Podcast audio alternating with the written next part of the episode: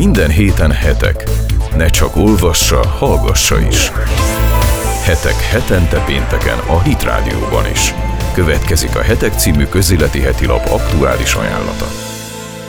Kellemes délutánt a kedves rádióhallgatóknak. A Hetek magazin hallgatjátok itt a stúdióban Gavra Gábor lapszerkesztő úr is, jó magam, Kulifai Máté, aki a külpolitika rovatért felelek.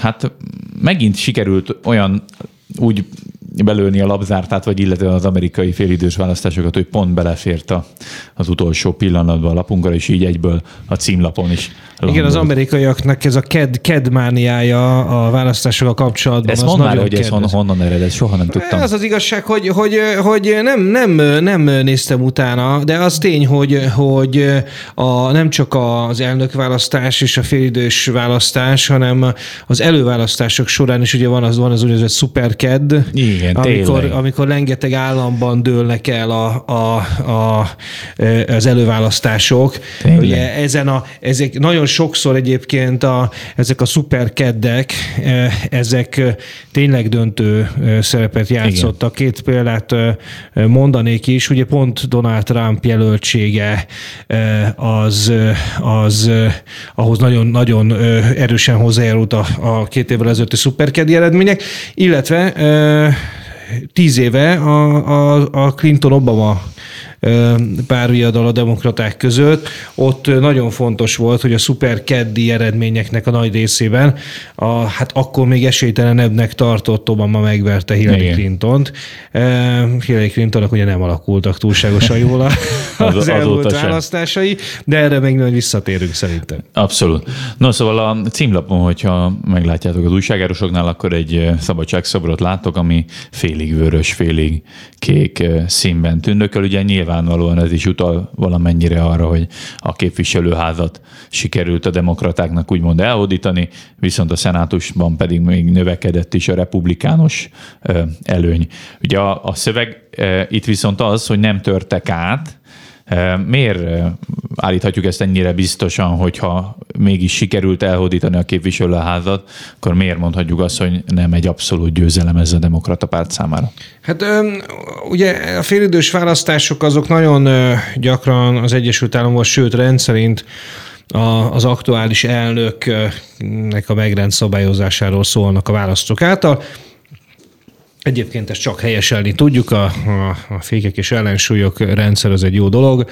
Amerikában ezzel nagyon figyeltek már az alkotmány ö, kialakításánál is, hogy még Sőt, hát nem csak, hogy még, hanem hogy, hogy pontosan a, a, a, a, a, a, a hogy mondjam, a, a, a pőre demokráciával szembeni kicsit arisztokratikus gyanakvása az alapító atyáknak Igen. hozzájárult ahhoz, hogy nagyon vigyáznak, hogy sem az elnöknek, sem a törvényhozásnak ne legyen abszolút hatalma. Ugye? De mégis a, egy kormányképes. De még működő. így van, de mégis kormányképes rendszer alakuljon ki az Egyesült Államokban, ami egyébként ezt a kormányképességét, ezt azt hiszem, hogy bőven bizonyította is Igen. az utóbbi Igen. közel 220 évben. Ugye az első amerikai elnököt, George Washington 1789 áprilisában iktatták be a hivatalába tehát jövőre 220 éves lesz az elnöki intézmény. Na most a, a, ugye azt lehet tudni, hát nyilván arra, hogy a végrehajtó hatalom túlterjeszkedik a jogkörén, ez erre rengeteg példa van,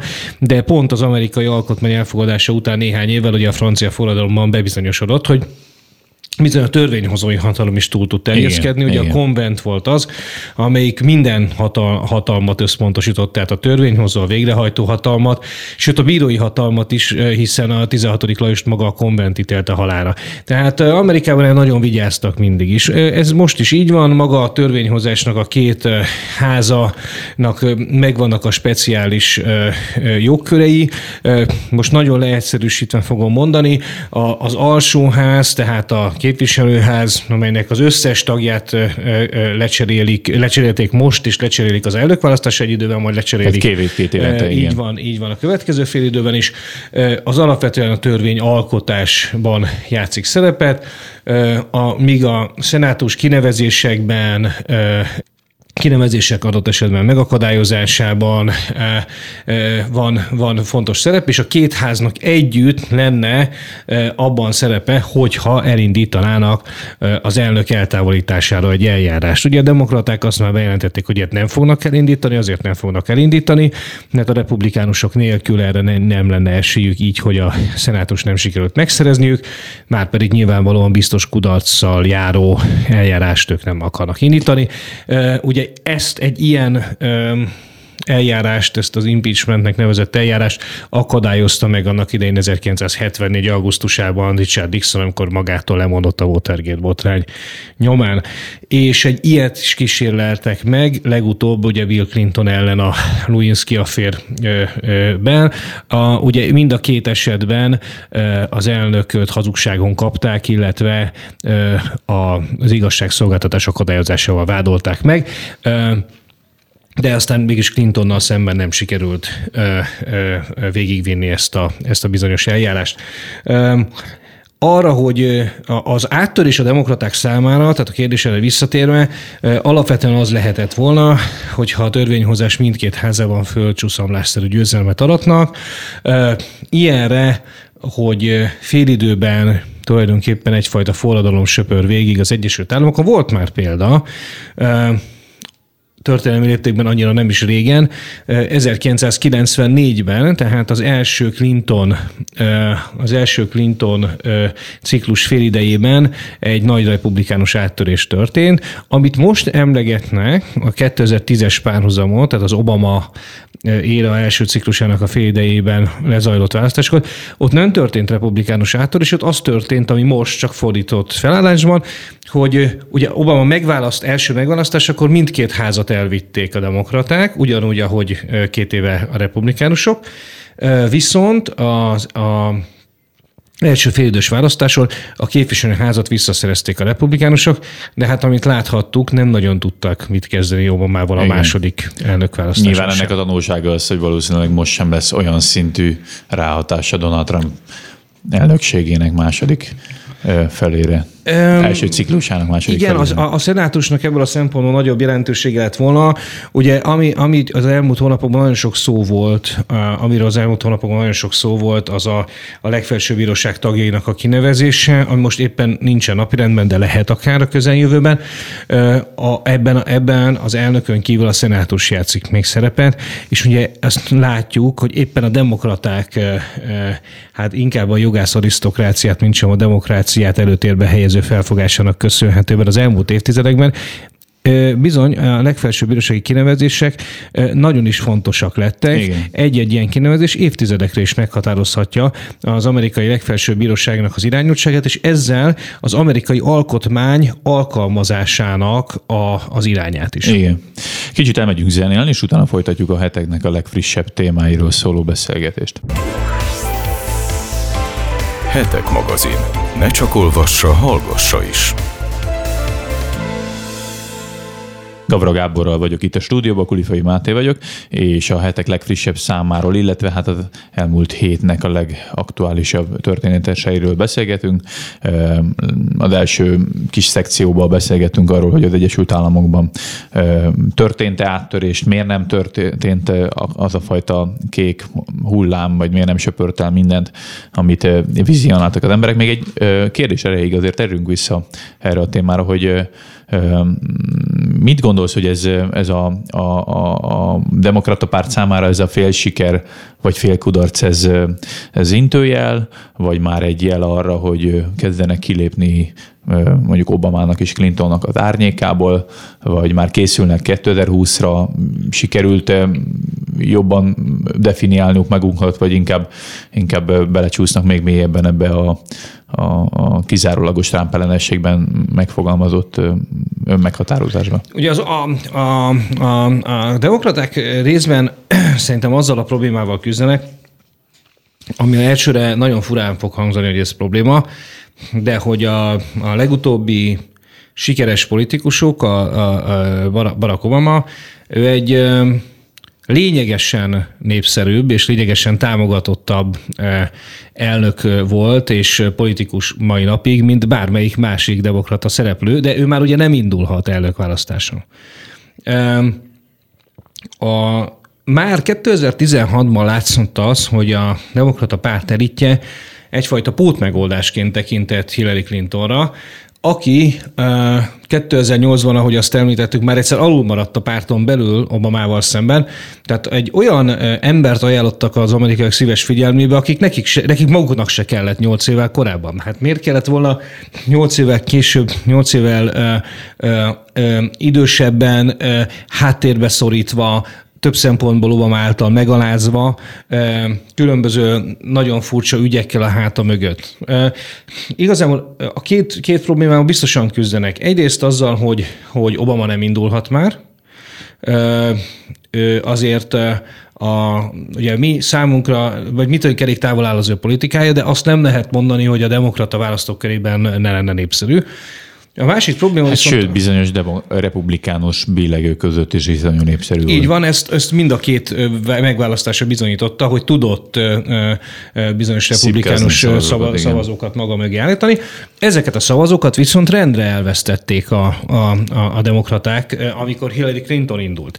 Tehát arról ne, ne feledkezzünk el, hogy a demokrata pártnak van egy nagyon komoly személyi problémája, hogy Barack Obama már nem lehet elnökjelölt, a Clinton klán különböző tagjai viszont nagyon is akar akarnának még szerepet játszani a demokrata párt életében. Ez az egyik. A másik pedig az, hogy nem tudnak napirendet érni a fölött, hogy egy rossz jelölt miatt 2016-ban számukra teljesen váratlanul vereséget szemettek Donald Trumptól, és ahogy David Axelrod, a, a, a két Obama kampány vezető stratégája a politikónak adott interjújában elmondta, ha a demokraták ebből a gyűlölet politikából, ami természetesen Axelrod, hiszen ő egy demokrata stratéga, alapvetően Trumpnak tulajdonít, de, hogyha, de azt elismeri, hogy a demokraták most már legalább annyira kiveszik a részüket ebből a gyűlölet spirálból Amerikában. Ha ebből nem tudnak kilépni, akkor, akkor, akkor bizony Trump csapdájába belesétáltak, mert akkor nem képesek alternatívát nyújtani vele szemben, 2020-ig sem akár, és akkor bizony a következő elnökválasztáson akár nagy bajban is Meg lehetnek. egy picit talán ez felmerült az európai parlamenti választás porondján is, hogy tulajdonképpen minden párt úgy határozza meg magát, hogy Orbán Viktorhoz képest, tehát hogy legalábbis a nép, néppárton belül ő a téma, az, hogyha valaki ellenzi, vagy valaki nem ellenzi, akkor is ő a téma. És egy picit talán mindig az diktál, a, a, akiről szól a, a politikai párbeszéd. Trumpnál is az van, hogy aki Trump párti, az úgy határozza meg magát, aki meg Trump ellenes, az is Trumphoz képes határozza meg magát, ami, ami az ő előnyére válik. Így van, ez, ez, ez több szempontból iszonyú veszélyes egyébként most a, a, a, az amerikai baloldal és liberálisok számára, ami természetesen nem, nem vagyunk annyira szomorúak emiatt. De valóban az, hogy a, gyakorlatilag a Clinton klánnak a sérelmei törnek elő a, a demokratáknak a politikájában, nem pedig a, az amerikai emberek valódi problémái. Ez probléma. Ez, ez, ez nagy gond lehet a számukra. A másik, ami nagy gond, és akkor szerintem itt lassan átkanyarodhatnánk a másik, második témánkra, hogy a egy olyan irányzat erősödött meg a, a, a pontosan a Clinton-féle társaság leszereplésében a demokrata párton belül, amik lényegesen balra próbálja megtolni a demokrata pártot, hogy ez a Bernie Sanders nevével fényjelzett, hát önmagukat gyakran demokratikus szocialistának nevező politikusoknak a csoportja. Igen. Európában a demokratikus szocialista vagy szociáldemokrata e, e, csoport az egyáltalán nem, nem szokatlan. Amerika viszont nagyon is szokatlan. Tehát önmagában Amerikában az általános egészségbiztosítás követelése, az ingyenes oktatás követelése, a halálbüntetés eltörlésének követelése bizonyos szempontból máig szélsőségesnek számít. Ez, ez a csoport ezt felvállalja. Igen. Ha eltolják valóban balra a demokrata pártot, ami abból a szempontból érthető, hogy a Clinton klán ideológiátlanságával szemben valamilyenek akarnak lenni, de, de például az, a két Obama kampány az mind a kettő próbált középre, középre pozícionálni.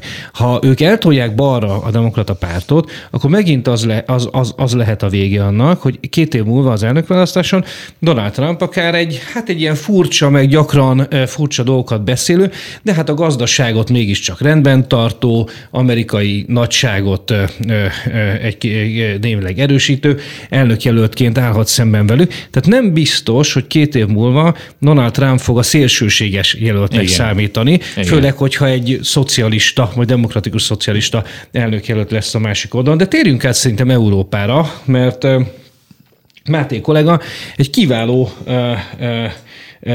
cikket írt a német belpolitika fejleményeiről, és Na, szokatlan megközelítésben, Igen. ugyanis a CDU-n belüli mozgásokat egy egészen érdekes dologra vezeti vissza.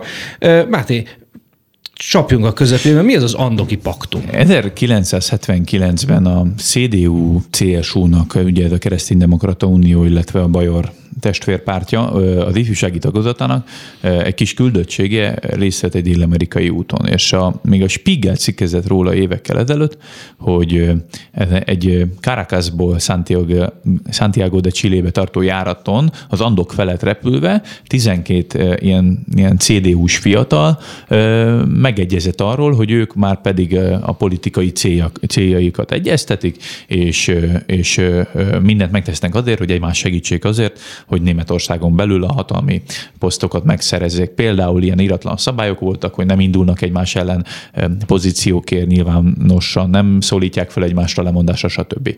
És nyilván ez most, hogy sok politikai ambícióval bíró fiatal van a világban, és nem mindenkiből lesz vezető, az a megdöbbentő, hogy itt ebbe a 12 fős tagságba, illetve hogy ebbe a csoporthoz csatlakozó kereszténydemokrata jobboldali politikusok, ifjak, közül körülbelül, én megnéztem a népsort, körülbelül a 80 uk az vezető posztot töltött be tartományi miniszterelnökök lettek, ugye úgy van a Németországban, hogy Szárvidék, Észak-Rajna-Veszfália, Baden-Württemberg, tehát ilyen jellegű tartományokból áll a Németország, és mindenhol egyfajta ilyen kis mini miniszterelnököt választanak, a, ami a, a kancellária alá tartozik. Na mindegy, tehát hogy ezeket a miniszterelnöki posztokat elhódították, volt, aki Európa parlamenti elnök lett, Európa parlamenti képviselő, Euró Uniós biztos a mai napig. Tehát, hogy szóval szép, szépen, a, ahogy mondjam, a, a Adenauer meg Kohl korszakban megszokott unalmas békés mederbe csordogáltak az események, csak a fiatal emberek, ugye, jól értem,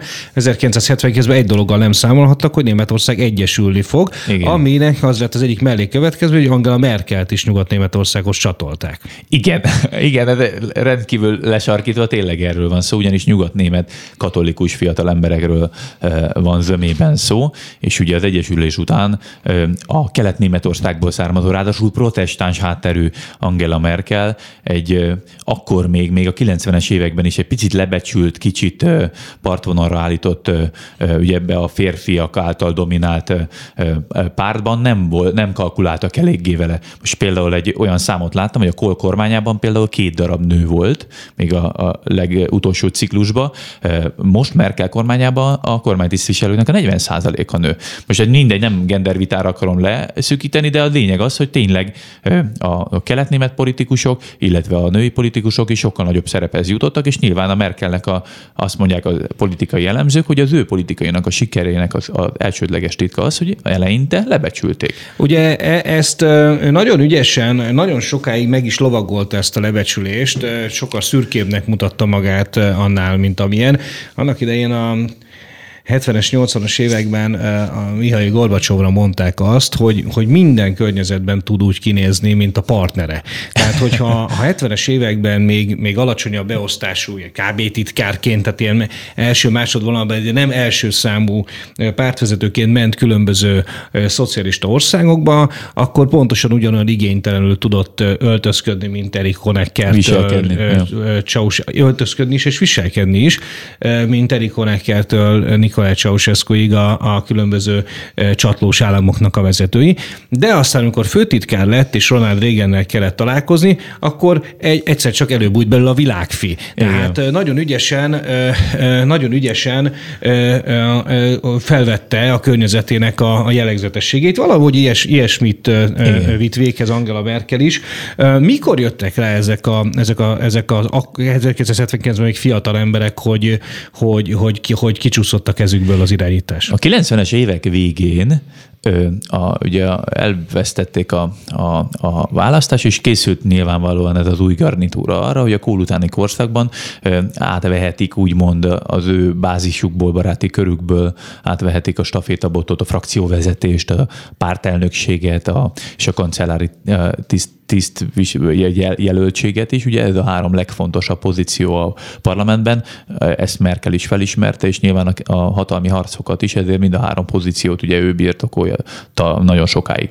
A lényeg az, hogy a 90-es évek végén kapva azon, hogy a választási vereség történt, szép lassan be csúszott ezekbe a pozíciókba Angela Merkel, és kihasználta azt a fajta kampányfinanszírozási botrányt, ami, ami akkor nagyon berobbant, a, a, mely szerint egy fegyverkereskedő vagy fegyverlobbistától elfogadtak tiltott támogatást és finanszírozást, amiben elméletileg nem kellett volna teljesen belebukni a társaságnak, most, most csak egy lépésre hátrébb lépni.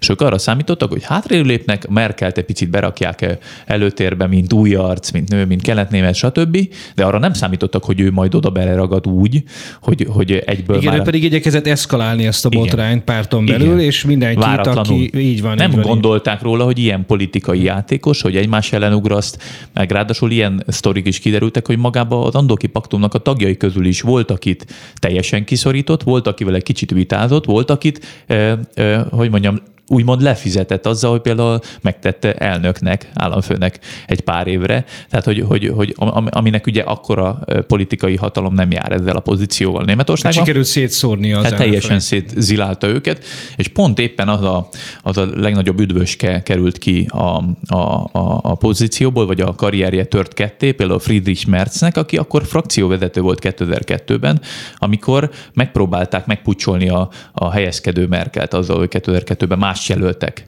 kancellárnak, mint a pártelnököt, azaz Angela Merkel.